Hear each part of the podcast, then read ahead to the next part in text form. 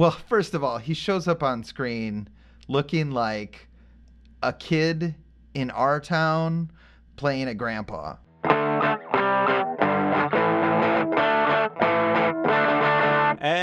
And welcome back to another episode of Exposing Ourselves. I'm Travis Ritchie, and this is episode 35. This is the show where we expose each other to new things. Matt, a big music fan, will assign me one of his favorite music artists to listen to each week, and I, a movie buff, will give him one of my favorite films, and we come together on this very podcast to discuss it all. And with me, as always, is my good friend. Matt, God, my voice. I'm sorry. my my I I've got a little bit of a sore throat. Forgive me. Uh, I watched Collateral this week, and you listened to Portishead. My name is Matt Runquist. Yes, it I- is Matt Runquist. I, I have I have a little bit of a I have a little bit of a throat Oh, thing. So oh, I'm sorry to hear you got a froggy in your throat. Uh, Yeah. Hopefully, we can power through and uh, and get this get this episode to the can. well, the Um, nice thing is is that it does actually give me a little bit more of a radio voice than I usually have. So yeah, there you go. It gives you that deepness. I always am interested when I have laryngitis or whatever, and then when I'm able to talk again for a couple of days, I get that nice Barry White sound that way down here, and uh, I think that's very interesting. Uh, the human body is strange and weird. Um, so, how was your week been, man? Uh, I had a good week. It was the last week of summer for a lot of people, in the sense that this was uh, we're recording this on Labor Day. Happy Labor Day! Yes, on Solidarity. actual Labor Day, not on Sunday either. Yeah. Yeah. Is this the first time you've been on strike on Labor Day? Oh yeah, yeah. I suppose it is because I've never been on strike before. Oh, there you go. Yeah. So per- Yeah. power to the people. I did get out of town a little bit this weekend. Went down to see some friends in Illinois. That'll be a reference later. Remember that. Okay. Um, and uh, that was really fun. Had a great time. Uh, otherwise, all is well here. Everyone's healthy. Everyone's happy. There's uh, very little to report. It's very hot here. Very hot. Oh, mid ninety, really? mid nineties plus humidity. So very, Wow. very, very hot. Yeah, yeah. That's the Wisconsin I remember, and uh, not fondly. Uh, well, that's great. Uh, I actually had a fairly interesting week. Uh, nothing super special, but I did. Um, uh, so, the big news as far as striking is that my job, which is on a show that is not covered under the contract that is currently on strike. So we, you know, SAG has different contracts with different, you know, it covers different things, and my contract is not renegotiated until next year on this show. And so the only reason we're not working is because the writers are on strike. And so, but technically, we're coming into our next season, and so we have to do rehearsals. And so they called me and they're like, "Hey, are you available to come in and work?" And I'm like, "Uh, yeah, I guess so." So uh, I got a couple days coming up, and then we'll see. It there is some rumor that they're going to try to do the show without writers, which would be interesting. It's a talk show, Yeah. so uh, that would be interesting. I don't know what the deal is, but uh, I'm I'm curious to find out. So um, and then yesterday, uh, so I, I I played Ultimate Frisbee on Saturday and played so hard. It was raining here, which was very weird on a, a you know in the September, early September. And so we played out in the rain, and uh, I did three whole games, and then left with bad blisters on my big toes, on both big toes, and had already agreed to meet a friend to play tennis today. So I was a little nervous about that, but it went great. Uh, and not only was I nervous about the toes, but also I hadn't picked up a tennis racket in four years since before the pandemic. When I moved to Japan, I got rid of my tennis racket with everything else, and even then, I'd only been playing very sporadically with you know a friend here and there. Sure. So I was very rusty, but uh, it felt great to pick up a racket again and play. Nice. And then uh, yeah, today we took after that I came home and then hooked up the puppy trailer and took Coco to the dog park, the big dog park. That's a, bit of a bike ride away, and she had a great time. Now she's passed out at my feet. And, Nice. uh, yeah. Yeah, so we're having we're having a good weekend uh, here too. Still working on the edit for the Inspector novel, which I mentioned last week, and I think making some good um, making some good progress on that. Uh, speaking of Coco, though, was that Coco at the end of the episode? Uh, Yes, it was. year? Yeah, you heard That's so that. funny. Yeah. It will, you know, it, because we're recording today on a Monday, I've had time to actually listen to the entirety of of the episode that came out yesterday, and so uh, I was able to. I heard her do her little bark, which must have been somewhere in the middle of the episode that you Yes. put in. I dropped That's it in great. there, Yep. I loved it. I loved it. Uh, one other thing about last week's episode, n- since I just listened to it today, is uh, we were talking about uh, the Barbie movie, and uh, and you had mentioned how you know they've sold a billion dollars in tickets and are probably going to sell billions more in merchandising. And it occurred to me, are they are they going to make a weird Barbie doll like on purpose? I mean, I would assume so. I I haven't looked.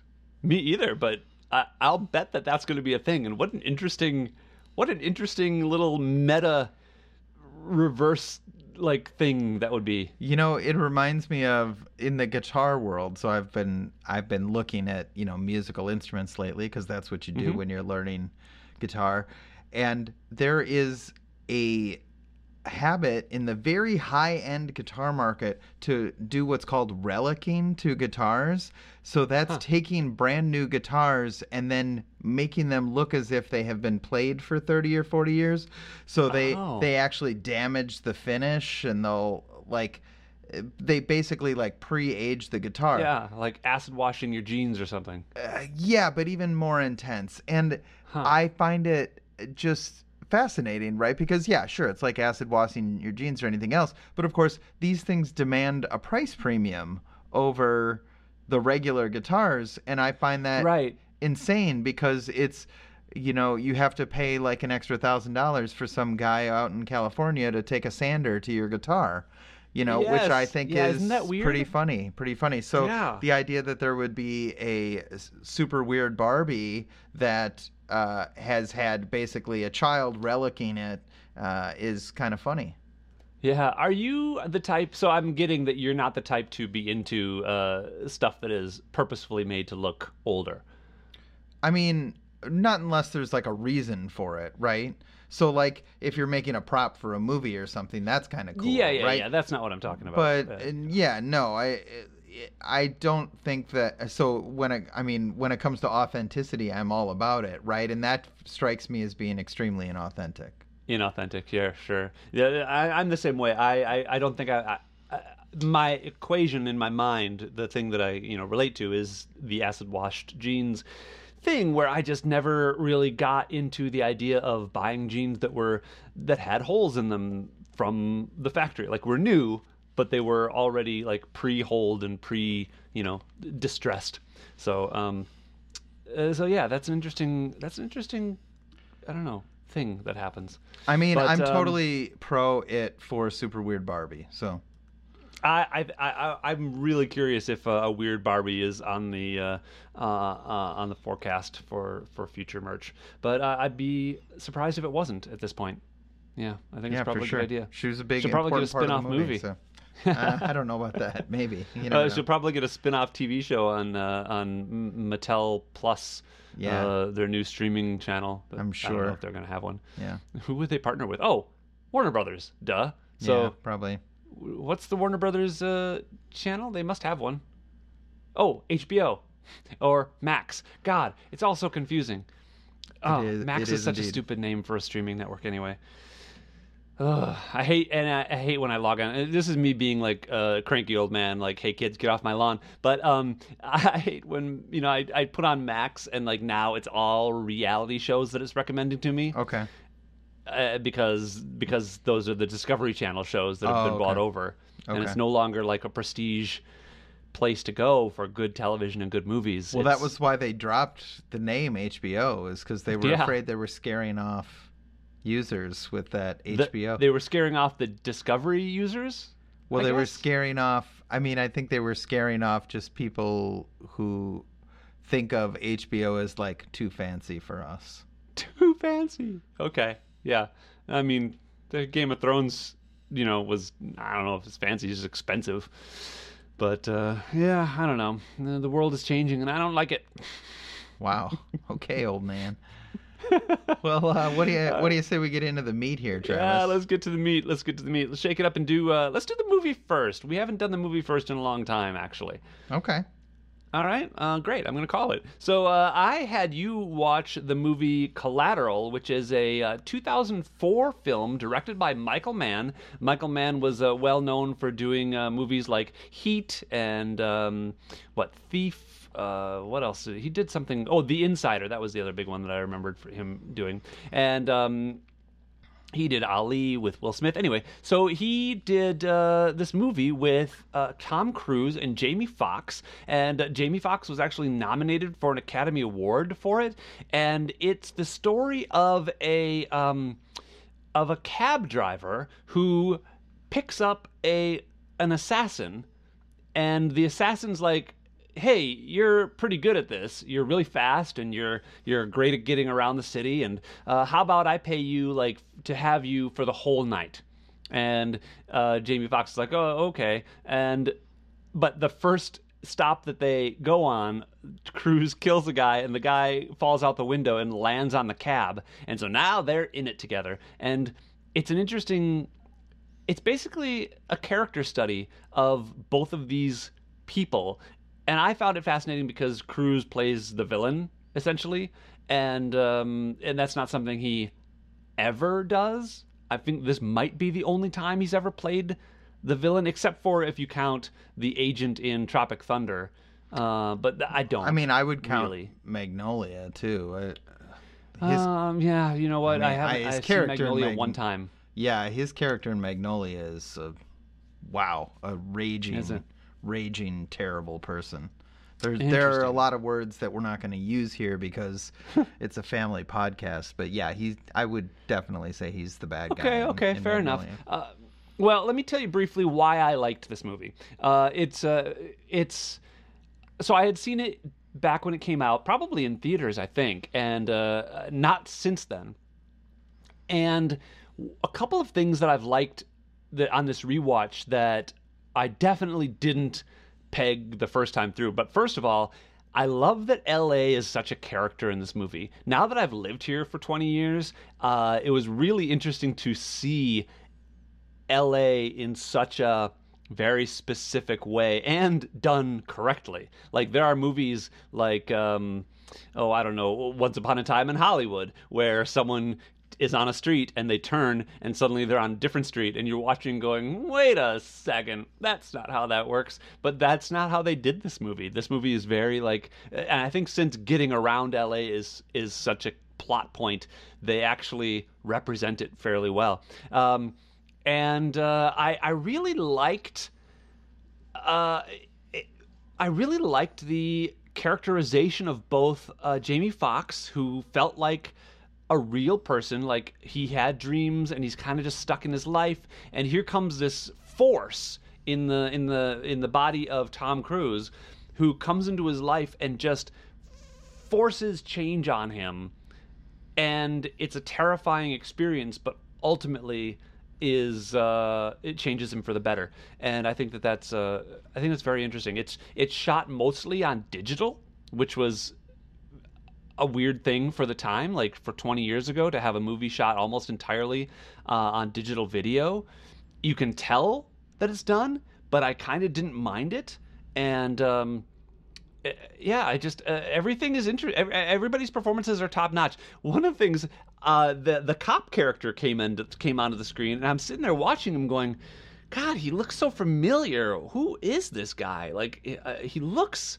I just can't place it. He looks familiar." And then he started to talk, and I'm like, "Oh my God, it's uh, it's uh, it's Ruffalo, Mark Ruffalo, and Yeah. uh, it's the Hulk." Yeah, and uh, it's Mark Ruffalo looking nothing at all like Mark Ruffalo. Really? Yeah, it's it's quite it's quite strange. Uh, and I liked the ending. I thought it was it was a little more actiony than I expected it to be. But um, so last week I talked about this not being a Tom Cruise movie, but there are a couple of very Tom Cruise things in this movie. Number one, you get Tom Cruise running, and uh, and you also get Tom Cruise being an expert at learning how to do the things that the character does. In this case, using a gun.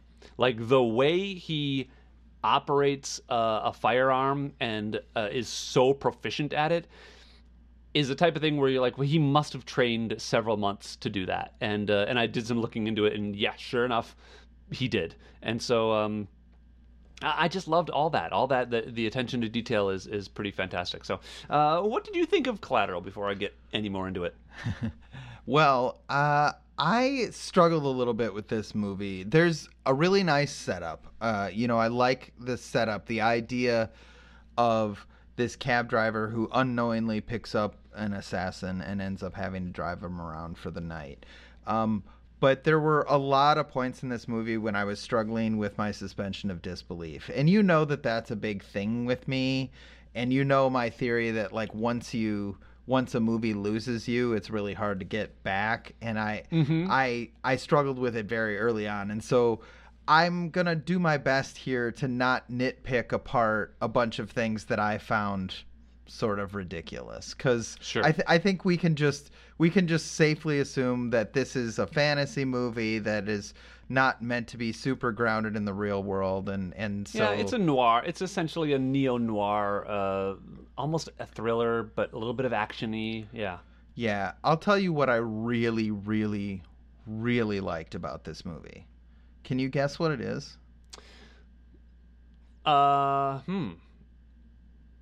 No. Jamie. No, Foxx. I don't. Jamie Foxx. Oh, oh, yeah. okay, great. He great. was absolutely fantastic in this. Yeah.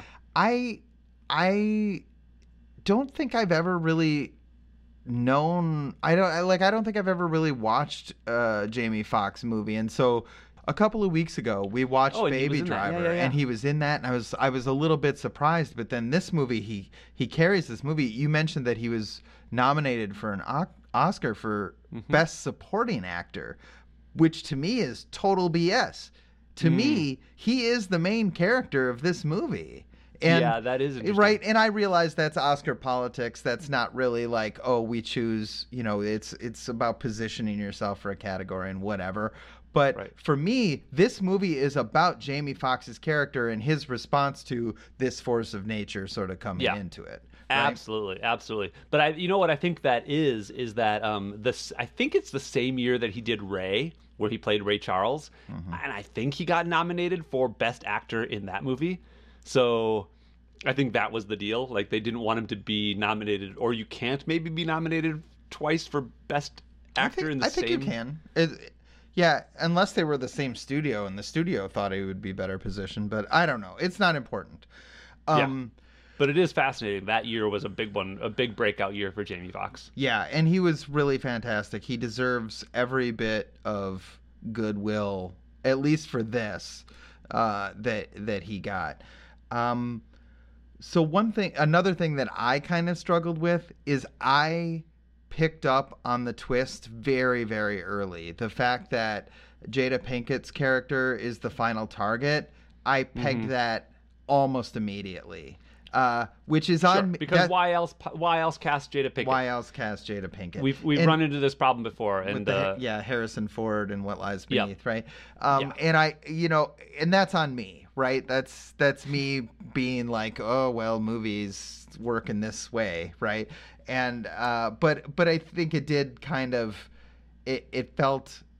You know that was supposed to be like a surprising twist that ups ratchets up the stakes, and instead I was just like waiting for it, right? And so it, Mm, it didn't feel like mm. it ratcheted up the stakes for me. So, uh, like I said, that's you, you know that's on me. That's not really the movie's fault. I mean, I guess you could blame them for not casting an unknown in that part, but um, you know, Well, and I do wonder maybe how maybe she wasn't as big back then. she uh, you know, wasn't twenty years ago. Yeah, she wasn't as big, but she was still pretty pretty well known. Because Um, wasn't that about? I yeah, I guess she'd done the Matrix movies then, and uh, Scream Two was. But she did the same kind of thing in Scream Two, where she was like, she wasn't above playing small roles in big movies, sure. right? So I don't know. Yeah, I, I do get what you're saying, and I also realized like you piece it together, and um, it didn't. It didn't wreck anything for me, and I don't think that they needed. I don't think that they were hinging the movie on that twist necessarily. No, but I think that's the thing that moves you into the third act, right? Hmm. That's that's the thing that that's sort of the dividing line between Jamie Foxx as a somewhat passive character. I mean, yeah, there's like a flash of it, right? But the, he's a pretty passive character up to that point, and Yeah. then when you know, so Tom Cruise has needled him a couple of times about giving this woman a call. And of course, Right, you, right, right. you know that this guy's a psycho and he has already seen his hit list and knows that this woman is on it while he's Oh, needling yeah, Jamie yeah, Foxx yeah. about it. Right. And so that's, uh, but yeah. And then that's the thing that like sort of not transforms him, but definitely pushes Jamie Foxx to do something other than sit in the cab and hope not to die. Right. Right. Yes. Yeah. Yeah. Which uh, you know, I'm I'm I'm all for that. I thought his uh, his journey was smooth and uh, and understandable. Like his his arc was. It didn't seem outlandish to me for him to finally get to a point where he's pushing back against this very very scary character, and um, eh, and whether it's whether it's he ultimately realizes that he's going to die anyway, so you might as well die fighting rather than you know just letting it happen, or um, or whether he you know something else builds up inside him. But uh, I thought that that was believable. Uh, I well, go ahead. Well, I was just gonna, yeah, no, I was just gonna say. I mean that, like, for me, he's the main character of the movie. His journey is most believable. I that was that was the core of this movie for me, and to the extent that Mm-hmm. this is going to get any kind of rating from me, that's that's why, right? Because Jamie Foxx was fantastic, and his character's journey was really good. Okay, I but well, I hated I hated Tom Cruise in this. really, Yeah, I really really did. I thought, well, first of all, he shows up on screen looking like a kid in our town playing a grandpa. Like he's got this ridiculous silver dye job that just is no, no. I don't ever want to see Tom Cruise with a gray dye job. He like it looked so bad and so fake and so like he It looks, did look very fake. yeah. Yeah. he looks like, like I said, he looks like a kid in our town or or It is a a thing. salesman. It is a thing that uh, a few times over the course of the movie, I I just notice. You just you just are like, oh yeah, that's right. Oh okay. Uh, Okay. and you're Yeah. So uh, here's uh, use your use your creative brain here for a second and tell me wh- why. What was what was the point of that?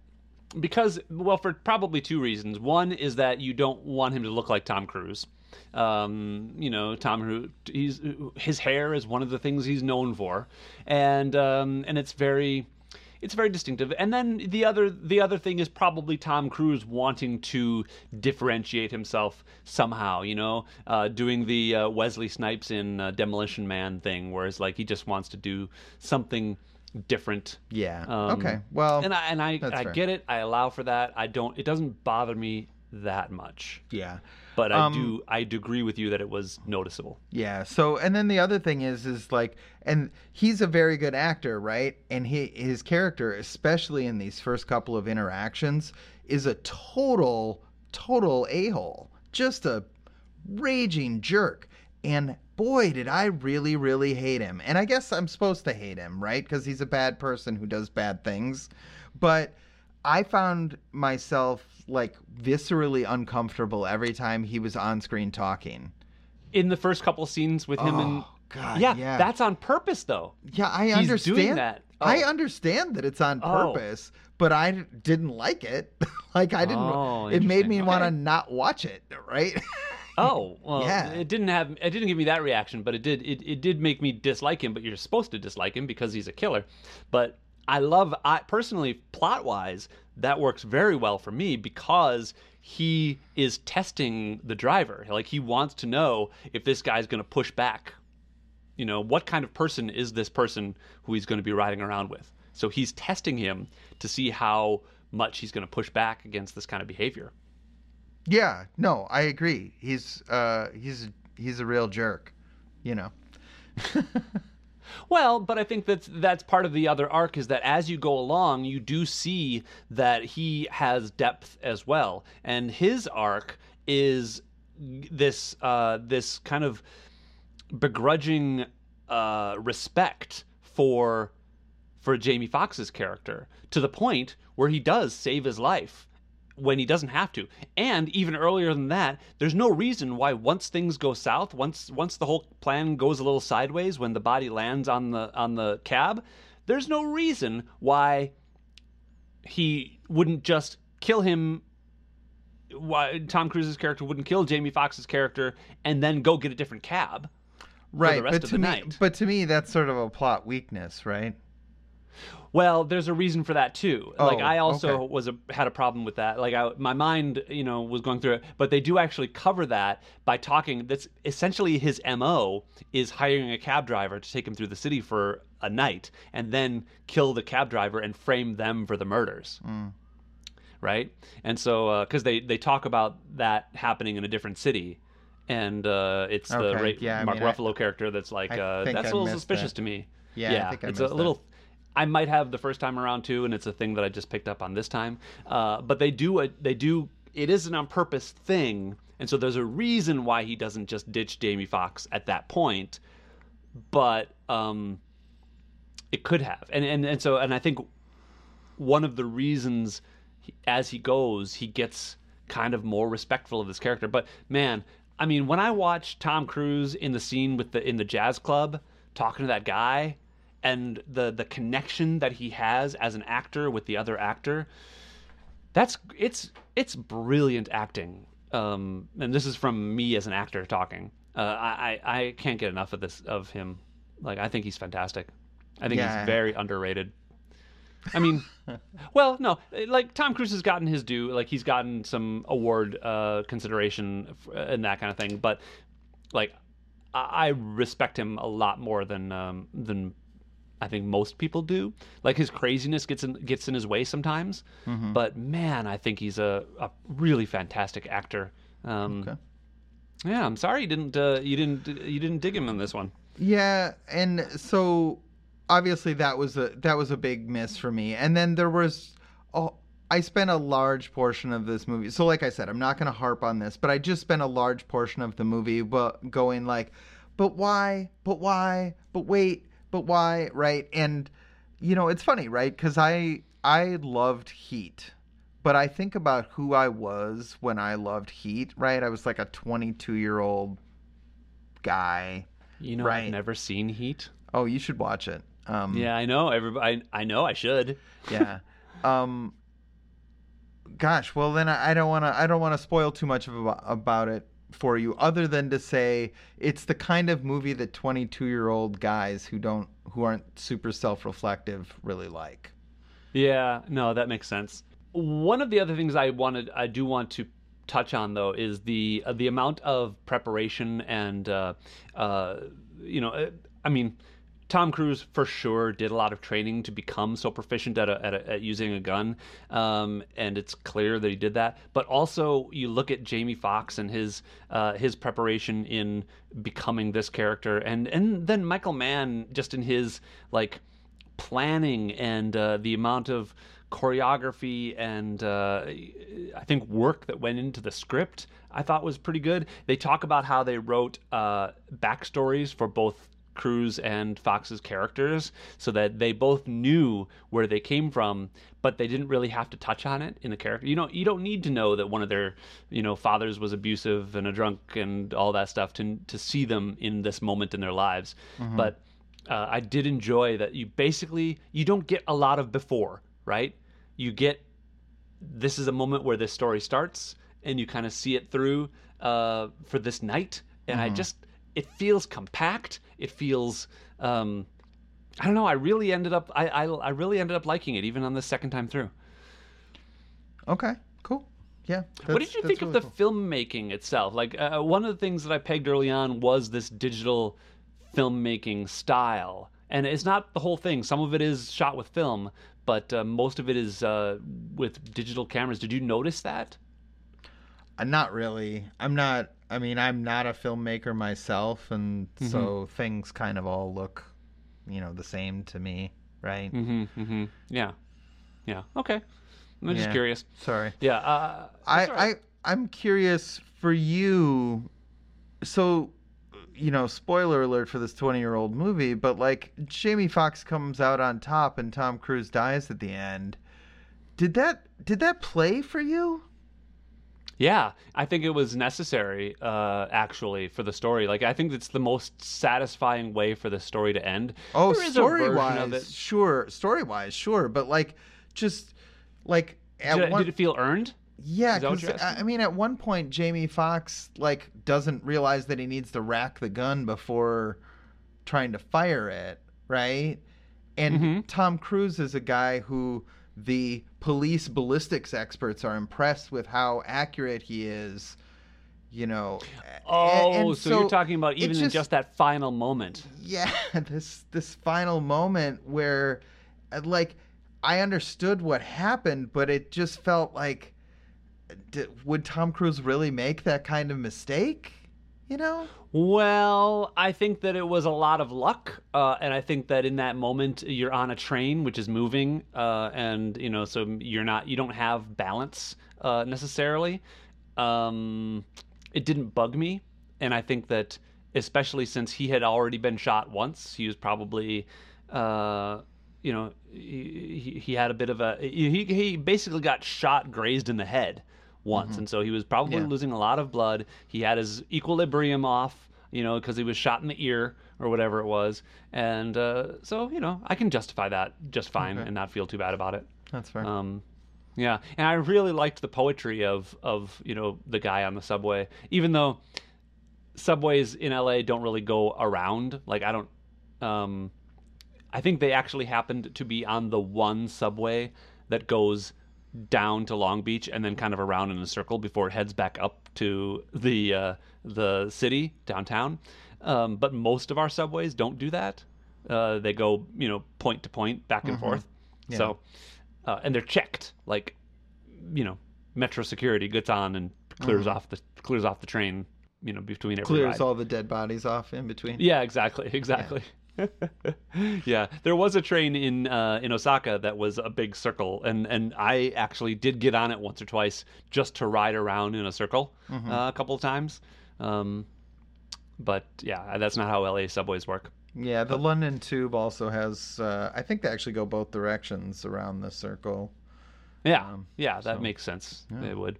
So, um, all right, all right. Uh, anything else you want to pick at? Uh, no, no, I, I don't want to pick at because I, I know that you like, and it's funny.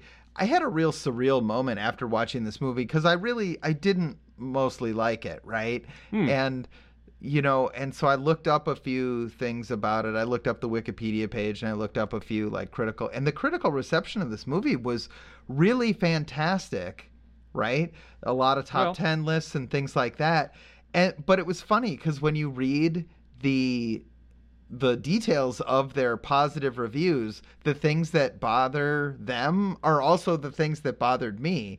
But for Sure. some reason, they were just willing to be like, "This is a really great movie that has a giant plot hole," right? And and I was like, uh, "Okay, I mean, I guess if you're willing to forgive that, then you know, I guess I guess Yeah. every movie is good if you're willing to forgive the bad parts."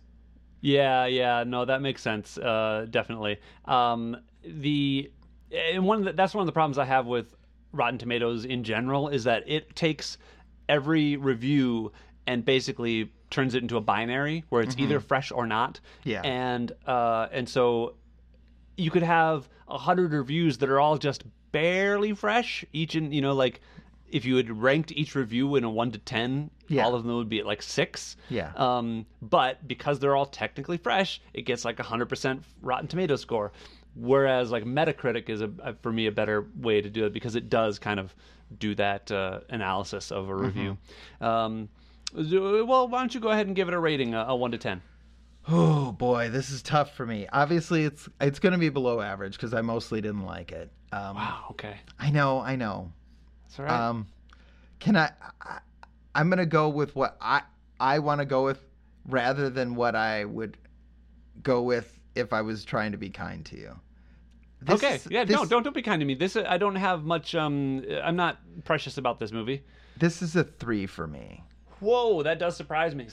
Uh, no, no, no. It's it, it just Yeah. surprises me. I'm okay being surprised. Uh, yeah, it's it okay is. that you didn't love it. Yeah, I, you know, I like I said, I loved Jamie Foxx. Uh, Jada Pinkett was fine. I hated Tom Cruise, and Wow. I did. There was so much in this movie that just kind of threw me out of it, or or that I actively disliked. That I just it, it was the three for me. It was Hey, there was some okay. stuff in it that was really well done, but it didn't hang together for me. All right, all right, fair enough. Uh, for me, uh, I rated it an eight uh, on IMDb, and the the average rate Uh, the average ranking is a 7.5 on IMDb for this movie. And uh, for the record, it was fairly popular. It uh, on a budget of 65 million dollars, it had a uh, 220 million dollar worldwide box office. So Yeah, uh, I, I well. saw that and I was I, again I was super surprised because I was like, oh man, this one's a tough one, and then I looked and Yeah. it was very successful. But you know, I, there, we've had a few of those movies where, uh, you know, I, or both of us thought it was kind of a dog, and then it turned out it made you know hundreds. Yeah, of well, that is. so- I mean, that happens way more than I'm comfortable with in this world. But uh, bad stuff gets uh, is oftentimes popular. So, um, all right. Well, let's move on to uh, the music. Tell me about uh, tell me about music. Portish Portish Portisheed. Portishead. So Portishead is a band. Uh, it's actually just two people. One is but kind of the instrumentalist, and one is the vocalist. And it is a, I think, the best example of the genre known as trip hop. So I, one of the things that I want to do in this in this experiment of ours is just expro- expose you to some genres that you have never been exposed to before. And trip hop was kind of a flash in the pan. It was really a combination of uh, of the beats and the sort of musical soundscape of hip hop combined with a um, sort of theatrical female vocals. It was almost always uh, theatrical female vocals, and Portishead is not the only band that did this. Uh, the the there's another very very popular band named Massive Attack, but I was and and to almost to the point where there was like a Beatles uh, Rolling Stones thing between fans of the two bands, uh, where you were kind of on one side or the other as to which one was better. Uh, and then there were a whole bunch of like smaller bands. Um, but this is a, a genre that kind of flamed out very quickly. Massive Attack only had one really popular album. Portishead had two really popular albums. As a genre, it was really only a going concern for about five or six years. But for a while there, there was a ton of trip hop out there. So Hmm. this is my favorite Portishead album. And I, Travis, this of all the things that we have done, this is the one that I have no idea what you will have a reaction to the most. Like you could give this a 1 and I'd be like, "Yeah, that's fair." And you could give it a 10 and I'd be like, "Yeah, that's fair." I really have no idea how you're going to feel about this.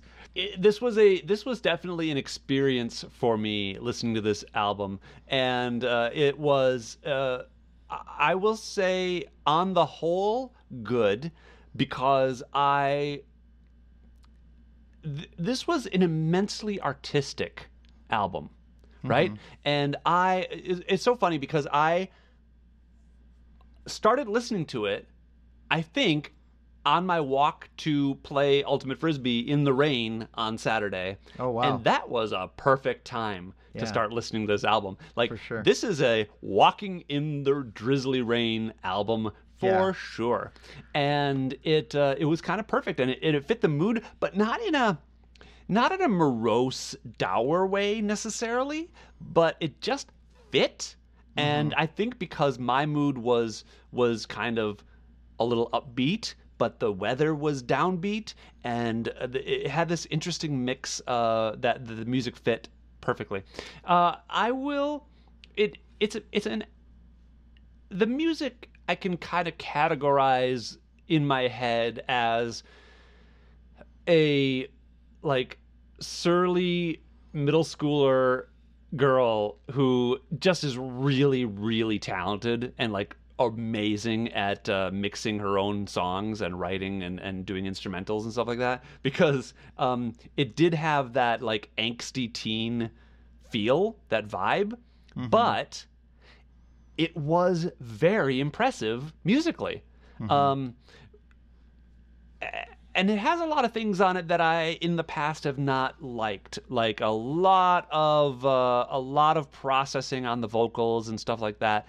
But here, it felt so deliberate and so like it was a like it was a tool, like it was a scalpel being used by the artist.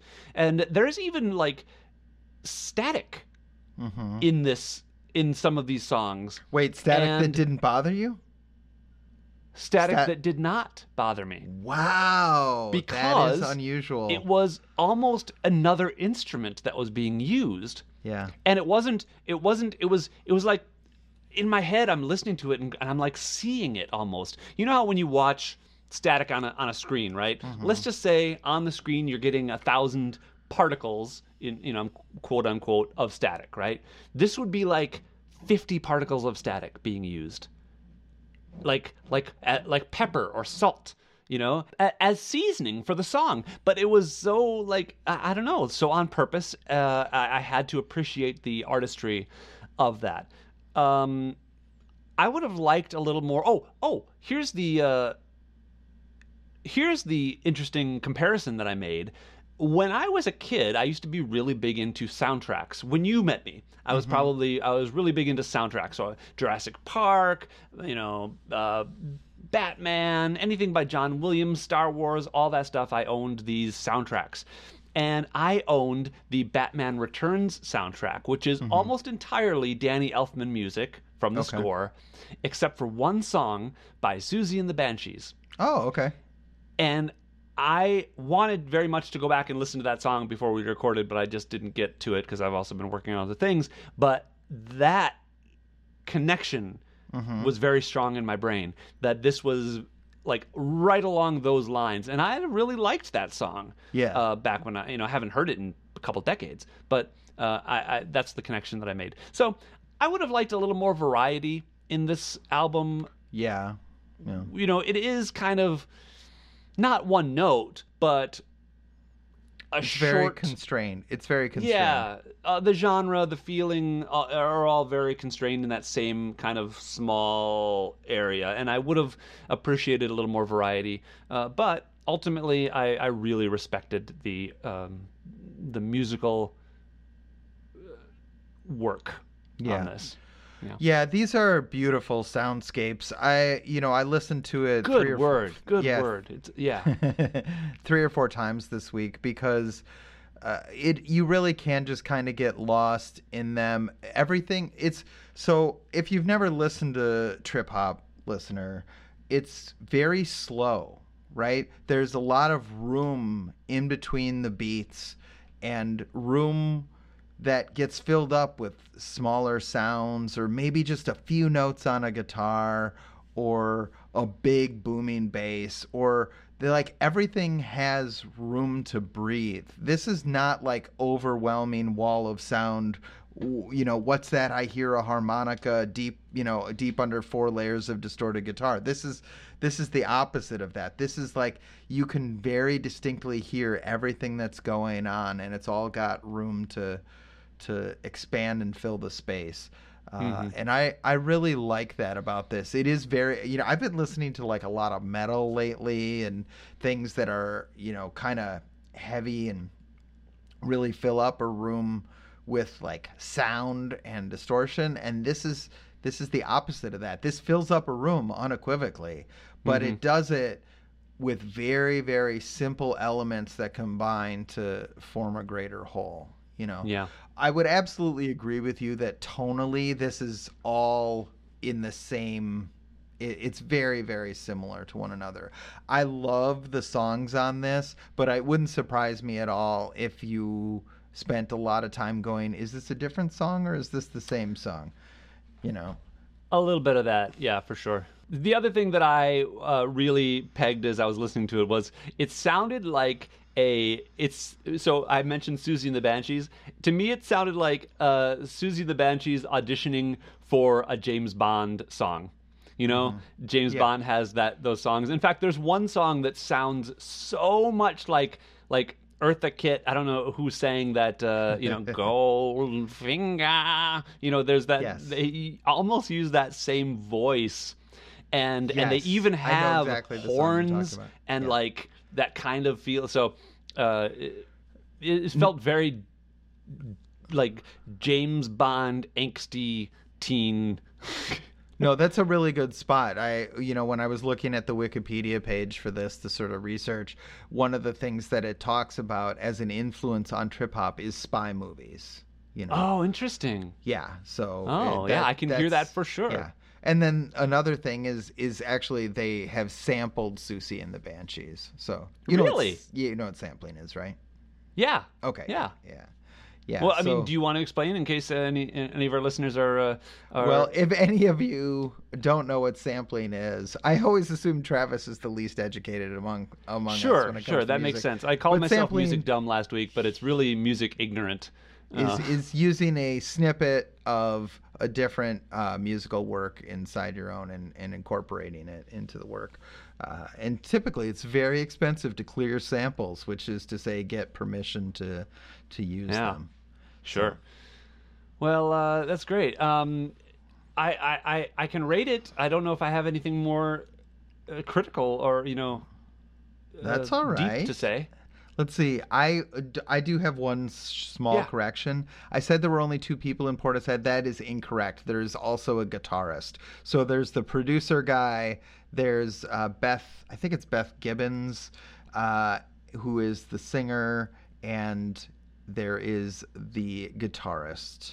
Who is Mm, A- mm. Adrian Utley. Okay. So uh, I feel a little bad that I said it was only two, but I thought it was, and I was wrong. I do think the name. Uh, are you positive that it's Portishead and not Portishead? Yeah, I am positive that it's Portishead. Yeah. Because I think Portishead is a is a fairly decent name as well, but they write is- it all in one word. Yeah, Portishead is actually a place. Oh, it's okay. A it's a town in Somerset, England. Oh, interesting. Oh, well, I had no idea. Well then, good for them. Yeah. Uh, I, I also think Portishead is a pretty good name for a town in Somerset, England. Huh. Huh, well, uh, this is going to be a. Uh, I, I think this is going to be a firm seven for me. Um, it's probably not the kind of music that I would listen to, uh, like, on my own. But uh, on the Kevin Novacek scale of uh, of experiences, I think this is definitely something that I am better for having had, and uh, I appreciate the experience of listening to this uh, this album a couple times, and would recommend it to our listeners. I think it's I think it's fun, uh, and just artistically, it's very impressive. So um, yeah, a good That's seven for me. A good awesome. seven. Awesome. That's very exciting. Uh, this is an eight for me, bordering on a nine, but I don't give half ratings. Uh, so it's an eight. I really, really love it. I will say that it was released in, I want to say 1997. And at one point in my life, I listened to this album over and over and over again, but I actually hadn't heard it in probably a decade uh, when I assigned it to you. Nice. Uh, but I really enjoyed diving back into it this week. So That's fun. I mean, that was eight. that was me with Collateral. It's uh, been almost 20 years since I've seen that movie, Yeah. which is crazy. crazy. So, uh, do you, you want to give me something for next week? I do want to give you something for next week. So, as I said, I spent some time in Illinois this I'm week. sorry. This weekend. No, not at all. It was actually quite lovely. That's It more was- of a Wisconsin joke. It was south central Illinois, so far, far away from the wilds of Chicago. And uh, I was reminded of the Sufjan Stevens album, Illinois. Uh, do you know who Sufjan Stevens is? Never heard that name in my life. Sufjan Stevens is a uh, songwriter and multi instrumentalist, singer. Uh, Are they a descendant of Cat Stevens? No. Oh. And he is really, uh, he's kind of in the folk tradition almost, but very, uh, pretty big orchestrations. Uh, and he, early on in his career, decided to start a project where he was going to write a theme album about every single U.S. state.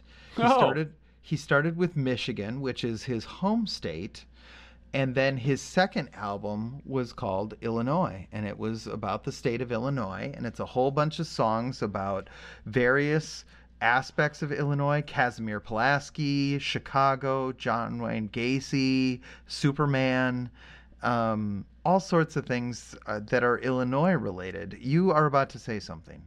Uh, no, I just I, I thought it was one song per state, but he's doing an album for every state. Well, he gave up after Illinois. But- oh, so he did two.